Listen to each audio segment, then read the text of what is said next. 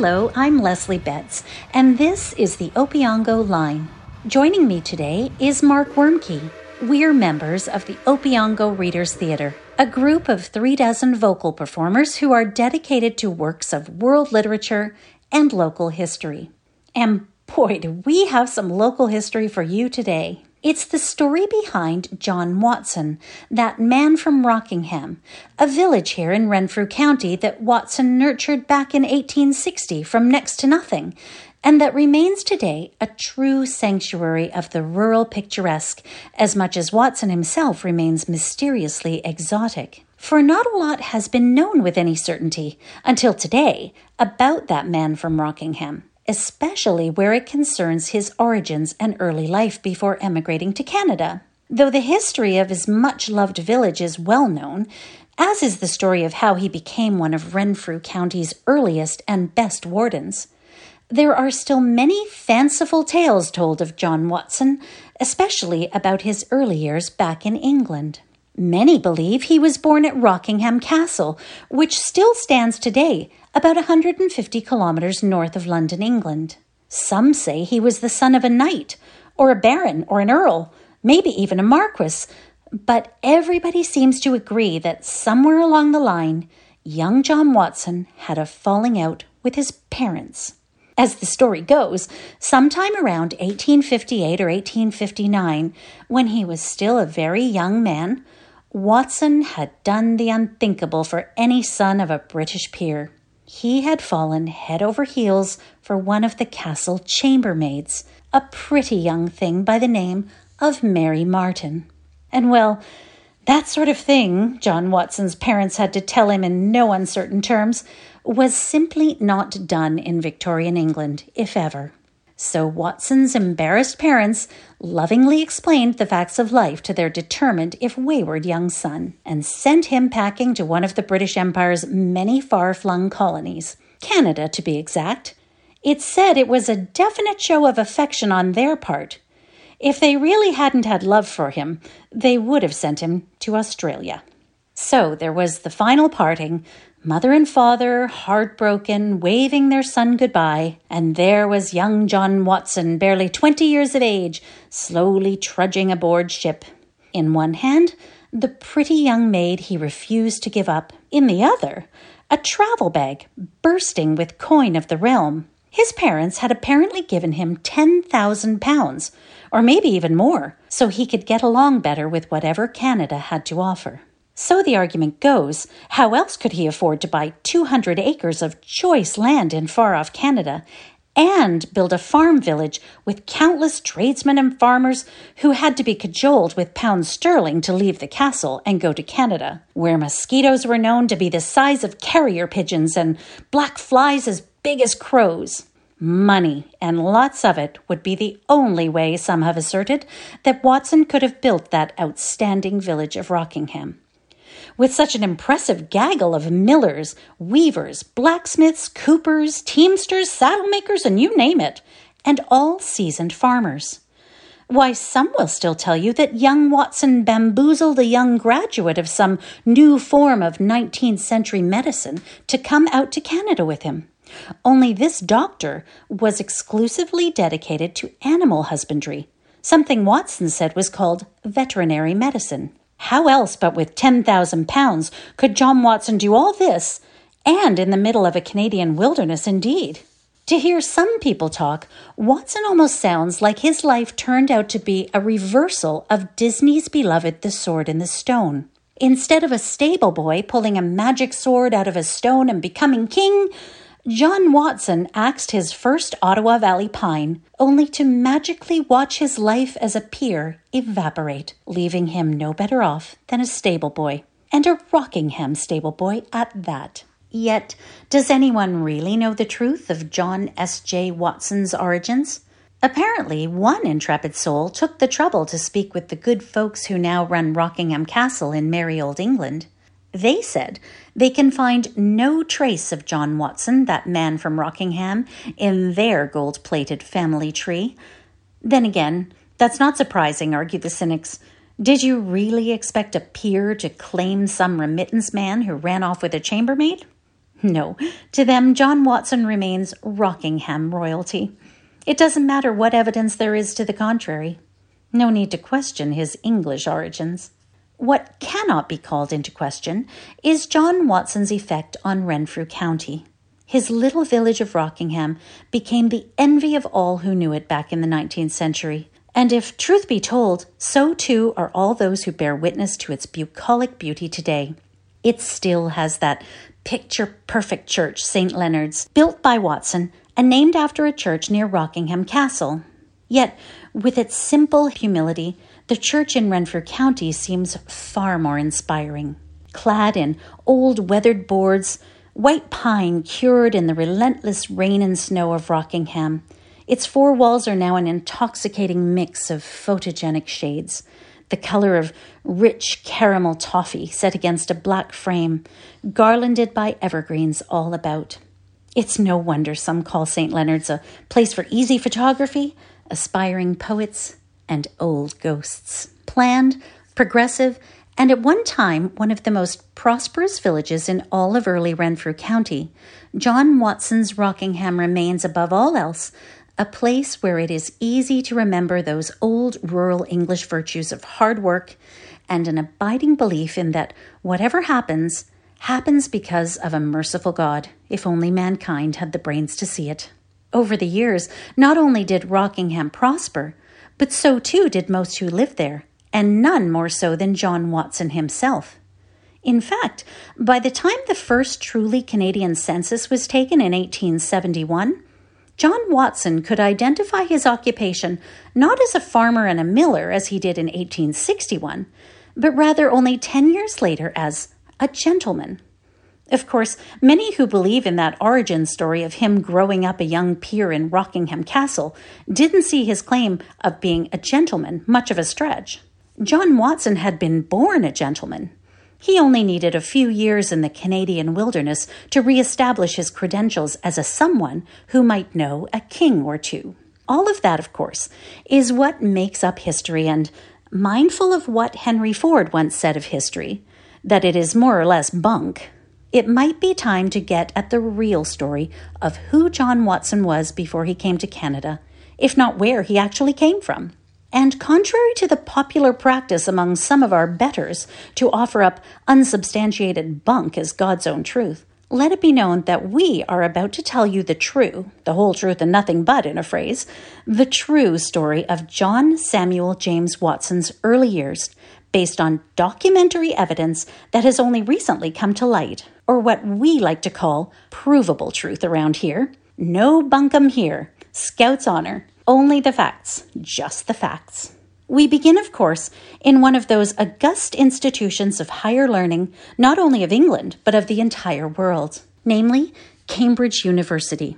For buried deep among the musty shelves of its dusty old archives, there sits an even dustier old book, containing among its yellow, dog eared pages a curious rendering of short potted biographies of most, if not all, Cambridge graduates throughout the ages. And there, among those hallowed leaves, can be found a page that has not likely seen the light of day in over 150 years. Written on that page are a few hundred words that can render much truth, if Cambridge can be trusted to tell the truth, of what John Watson's life looked like before arriving in Canada. 1843 to 1864 Cambridge University Alumni Record. John Samuel James Watson was born on October 30th, 1824, the son of Thomas Samuel Watson, captain of artillery in the Honorable East India Company in Bangalore, Madras, India. His mother's name was Mary. He matriculated from Marlborough Grammar School in Wiltshire on September 29, 1843, having been admitted on June 27, 1843, as a pensioner to St. John's College, Cambridge University. In 1847, he received a Bachelor of Arts degree, and later that same year, on December 19, 1847, he was ordained a deacon. One year later, on Christmas Eve, 1848, John Samuel James Watson was ordained an Anglican priest and entered into the service of the Church of England. He ministered from 1847 to 1850 in the parish of Amberley, Gloucestershire, where he was first appointed deacon and then an ordained minister. Cambridge has no record of Reverend Watson between 1850 and 1854, other than that it granted him a Master of Arts degree in 1851. From 1854 to 1857, Reverend Watson ministered at the church at Hale Magna in Lincolnshire. From 1858 onwards, Reverend John S. J. Watson remained in Crockford's clergy directory, associated with the Lincolnshire Church, until he disappeared completely from that directory's listings in 1864. Now, as much as we admire Cambridge's meticulous attention to detail, there are more than a few notable curiosities in their otherwise useful document. For instance, we can think of three obvious, if not burning, questions. Why was John Watson admitted to Cambridge as a pensioner? And where exactly was he from 1850 to 1854? And finally, and most pressing of all, how could he appear simultaneously in the 1861 Canada West Census for Renfrew County and Crockford's Clerical Directory, which had him working as an Anglican minister in England from 1858 to 1864? All shall be revealed. But first, let's clear one of the easier conundrums. A pensioner back in the 1840s at St. John's College, Cambridge, meant Mr. Watson had to pay his way.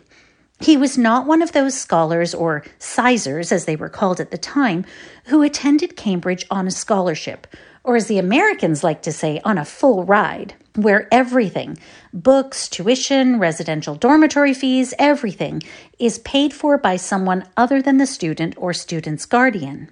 And worse, to be a pensioner at Cambridge in the 1840s was really to be low man on the totem pole. Between Watson, the pensioner, and a sizar was something called a fellow, or a student who had to pay some fees but who could also qualify for scholarships. A pensioner wasn't allowed to apply for scholarships. Indeed, the usual term for a pensioner, other than Cambridge, was a commoner, a term used at universities such as Oxford. But before we answer those other two burning questions, let's actually take a look at some other documentary evidence that corroborates some elements of Watson's Cambridge record. For instance, here is Watson's baptismal record 1824 baptismal record. On December 18, 1824, John Samuel James Watson was baptized into the Church of England, having been born on October 30, 1824, at Bangalore, Madras, India, the son of Thomas Samuel Watson and his wife Mary. We also stumbled upon another baptismal record of interest from his immediate family that of John Watson's older brother, Thomas. 1821 baptismal record. On November 16, 1821, Thomas William Watson was baptized into the Church of England, having been born on October 15, 1821, in Madras, India, the son of Thomas Samuel Watson and his wife Mary. Sadly, in our search for similar documentary evidence in 19th century India, we also stumbled upon this military record. 1830 death record. On July 17, 1830, Major Thomas S. Watson of the Artillery Corps died in Madras, East India, while stationed at Fort St. George on active duty. So, this is what we know so far with absolute certainty, according to our documentary evidence. John Watson was born in India, not England, in 1824. He had an older brother, Thomas William. His mother was named Mary, and his father, an artillery officer, had risen in the ranks from captain and died a major when his young son John was not quite six years old. We can also logically infer that John must have returned to England from India some time after his father's death in 1830 to attend Marlborough Grammar School in Wiltshire, which is located about 240 kilometers southwest of Rockingham Castle. And whatever the finances of the Watson family were at the time, his guardian's estate could afford to send him first to the Marlborough Grammar School, which at the time was a partially free boarding school and then later to St. John's College, Cambridge, as a full paying commoner. Interestingly, when Watson attended Cambridge, he was less than 80 kilometers from the castle. It would be intriguing to some if we offered an opinion as to where young John Watson went during his summer and other school holidays, but that would be little more than idle speculation. Rather, What of that Rockingham Castle in Northampton, just north of Cambridge? No need to speculate about its history. Here is what may be gleaned from its present owners, given that they wholeheartedly turned the castle into an international tourist destination and high society wedding venue that attracts thousands of Anglophiles annually, even throughout the COVID pandemic. Rockingham Castle History Sometime around 1070, William the Conqueror ordered a castle to be built at Rockingham in the county of Northampton, about 100 miles north of London. Soon afterwards, medieval kings began visiting Rockingham Castle. Richard the Lionheart played host to his Scottish counterpart there, and his unpopular brother, King John, came frequently to hunt in Rockingham Forest. Indeed, on his last journey north from London, King John left behind a treasure chest in Rockingham's Great Hall, giving rise to the legend that his crown jewels are still buried there. In 1544, Henry VIII granted Rockingham Castle to Edward Watson, who turned the by then dilapidated castle into a family home. In the 1640s, during the English Civil War, the castle saw much action. Originally a royalist stronghold, it was taken by Cromwell's Roundheads and was then besieged by the king's troops and although its defenses held out against repeated assaults, the castle's owner, Lewis Watson, lost much of his wealth and never truly recovered from the trauma of the war. Rockingham's real heyday was as a Victorian mansion when it belonged to Richard and Lavinia Watson, who employed many servants to look after the castle and its inhabitants. The Watsons entertained in style, and among their guests was their great friend Charles Dickens, who often performed in his own plays in the Long Gallery and drew inspiration from Rockingham, especially for his novel Bleak House. Today, the castle remains the center of an agricultural community and is home to James and Elizabeth Saunders Watson and their three children, direct descendants of Edward Watson. In terms of peerage, the Watson family has been less lucky. Throughout its history, members of the Watson clan have been knights, barons, earls. Once there was even a Marquis of Rockingham. Sadly, the second Marquis of Rockingham, after having twice been Prime Minister of Great Britain, died on July 1, 1782, without an heir. As a result, all peerage dignities of the Watson line became extinct. Not too shabby. But did our man, John Samuel James Watson, ever darken the castle's doorway, if not the drawbridge? We found no documentary evidence to say that he did. Then again, we found no documentary evidence to say that he did not. But let's go back to that second burning question we mentioned a while back. Where exactly was the Reverend John S. J. Watson during those four missing years from 1850 to 1854? When not even the sleuths and brainiacs at the Cambridge Alumni Office seem to know his whereabouts. For that, we will need to turn to another curious document from 1850 that may come as a shock to many, but not to the ghosts of the two people involved. 1850 British Marriage Record. On March 30th, 1850, John Samuel James Watson, age 25, married Sarah Jane Milliner, age 17, at St. Cuthbert in the city of Carlisle, in the county of Cumberland, England. Now, the really interesting thing is that Carlisle is 400 kilometers north of the parish of Amberley, where Reverend Watson was possibly still ministering to his flock, according to the Cambridge folks. Perhaps he had just gone up to Carlisle for his wedding. Let's see where the happy young couple turn up exactly one year after their wedding date when the British census was next taken. 1851 British Census. On March 30th, 1851, John Samuel James Watson declares he was 26 years old, had been born in Bangalore, Madras, India, and lives in Botchergate in the parish of Wetherall in the city of Carlisle, and works as a curate at the parish of Amberley, Gloucester. Living with him is his wife Sarah Jane Watson, age 18, who was born in Amberley, Gloucester. Also living under the same roof is their 16 year old servant girl, Elizabeth Deschamps. That sounds all very innocent, except the part about living in Carlisle, but working as a curate in the parish of Amberley, 400 kilometers away. That must have been some morning commute to get there on time for the early service. Perhaps there's simply been some mix up or other explanation we may find later that will solve this mystery. Until then, let's look a bit more closely into the background of his young wife, Sarah Jane Milliner. Strangely enough, turns out she has not one, but two baptismal records. The first one reads 1833 baptismal record. On August 11th, 1833, Sarah Jane Milner was baptized at Rodborough, Gloucestershire, at the Tabernacle, a Calvinistic Methodist church. She was born on the 22nd of February, 1833, at Minchinhampton, Gloucestershire, the daughter of Sarah Keene and Isaac Milner, a bailiff who lived at Thiescombe Cottage in Minchinhampton in the parish of Amberley. Well, that raises more questions than it answers. Sarah Jane comes from Amberley, the parish where her future husband was assigned as a deacon in 1847, and where apparently he still claims to work as an Anglican priest in the March 1851 census, even though Cambridge said that his whereabouts were unknown for four years beginning in 1850. Perhaps Amberley was where the young lovers met. But then again, there's the troubling issue of her parents being nonconformists. So, how would that work if an Anglican minister married a Calvinistic Methodist? Perhaps not very well, given the sometimes intolerant 19th century. Still, let's push on to Sarah Jane Milner's second baptism. 1849 baptismal record. On July 4th, 1849, Sarah Jane Milner, age 16, was baptized in the Church of the Holy Trinity in Minchinhampton in the parish of Amberley in the county of Gloucester. She is the daughter of Isaac and Sarah Milner of Thiescombe Cottage.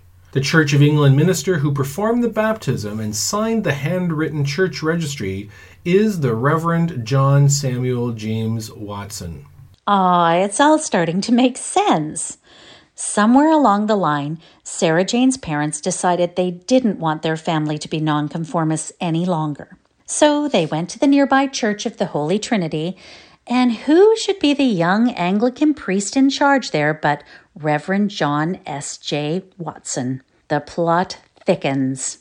Wait a minute. If they only met at her baptism at the beginning of July 1849, when she was a mere 16 years of age and he was 25 or nine years her senior, that must have been a pretty unusual courtship, given they were officially barely married nine months later at the end of March 1850. It all might make sense if we could find more documentary evidence on those missing years during the 1850s. But then again, by 1861, Reverend Watson ends up in the Rockingham, Canada West Census. Back then, it was still a British colony, and so the census was carried out in a manner similar to the mother country. It reads 1861 British Colonial Census for Canada West. In 1861, John S. J. Watson, a farmer and miller, said he was 37 years old and had been born in India. He was now living in Canada West in the municipality of Brudenell, Lyndoch, Raglan, and Radcliffe in a two story log home built in 1860. His spouse at that time was listed as 25 year old Mary Martin Watson. They had two children, Mary, age 2, and Anne, age 1.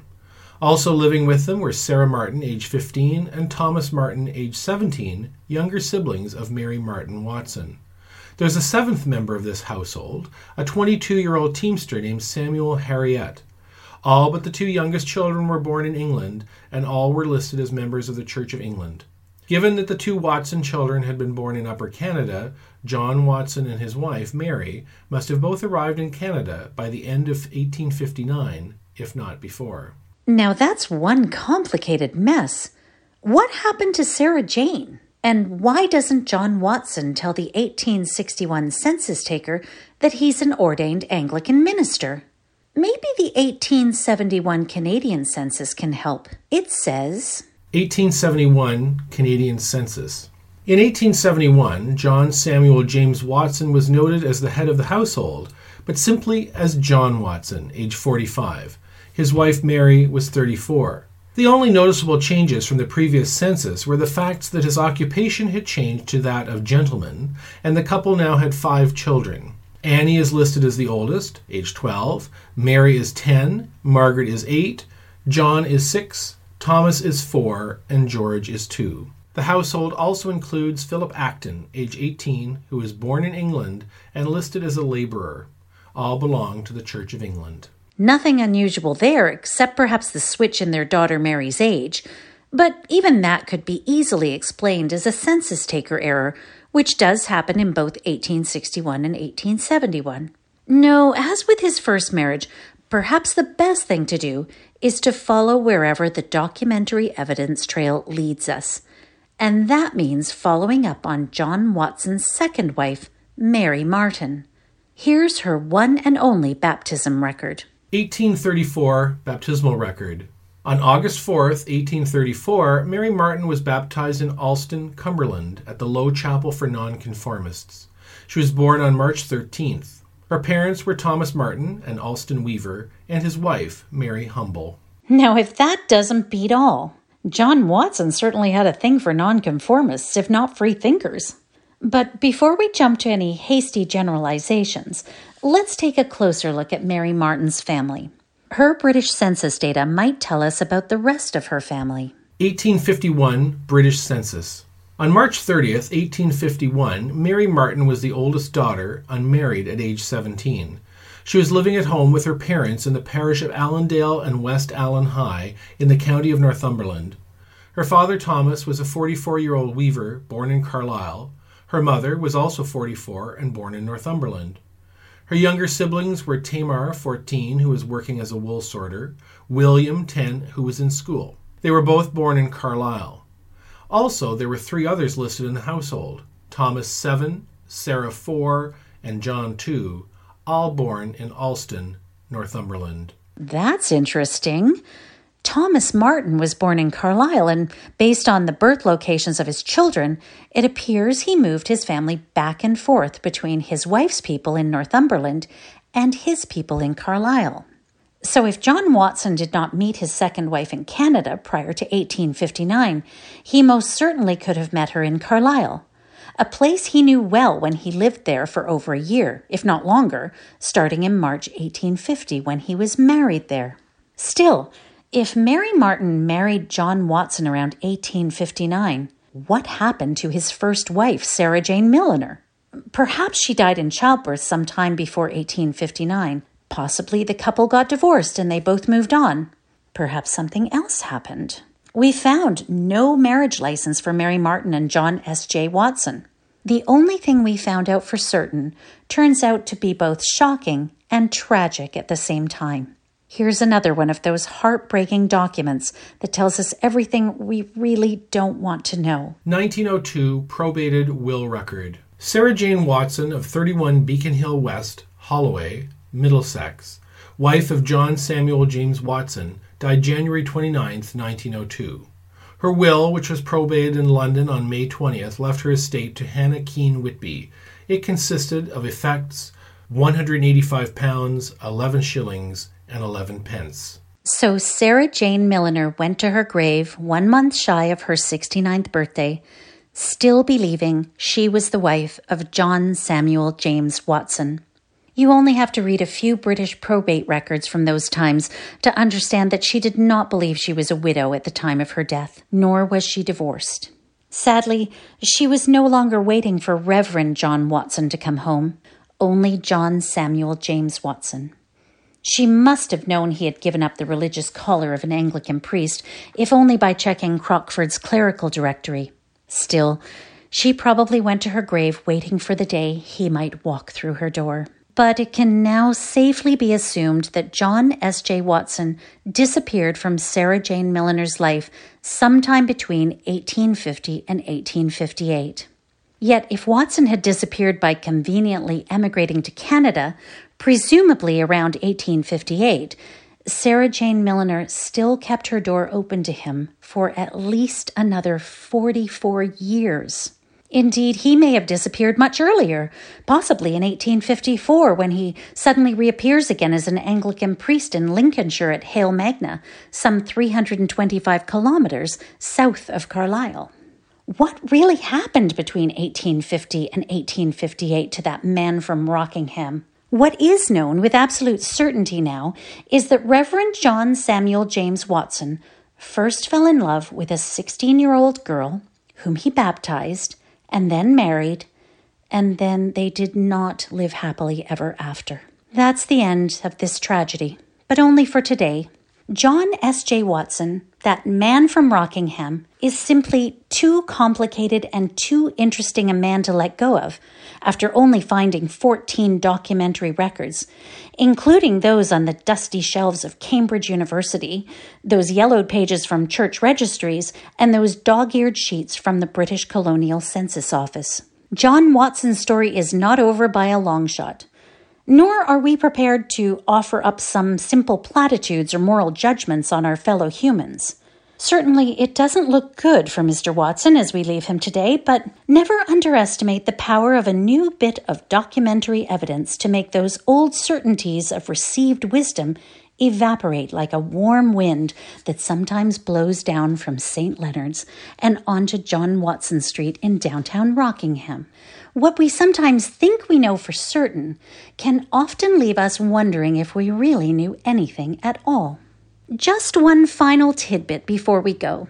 Though our research has not come to an end, we've already noticed that many of the Rockingham tradesmen were somehow connected to the large Martin clan who accompanied John Watson to Rockingham. So much so that it seems quite possible that the real source of all those wonderful craftsmen who first made up the village of Rockingham may have come from Carlisle and the Martins' extended network of weavers and allied tradesmen. Ironically, Rockingham's initial success may have depended less on John Watson alone. Rather, it may be wise to start shifting the reason for at least some of its success to Mary Martin and her extended family with its Carlisle connections. Put another way, it wouldn't be surprising at all to us to find that behind the success of that man from Rockingham was that woman from Rockingham, Mary Martin. Whatever the case, the Martin clan certainly seized the day when John Watson afforded them a share of his vision for Canada. It may have started as a simple proposal of marriage for Mary, but it literally blossomed into a whole new world. Still, how Watson funded his Rockingham project remains a mystery, but it deserves to be solved. For contrary to Henry Ford's dictum, we know history, at least in the upper Madawaska Valley has never been bunk. And our local history is far from ever a settled matter. I'm Lesley Betts, and for Mark Woermke and our producer, researcher, and writer, Barry Conway, we wish you a good day and God bless.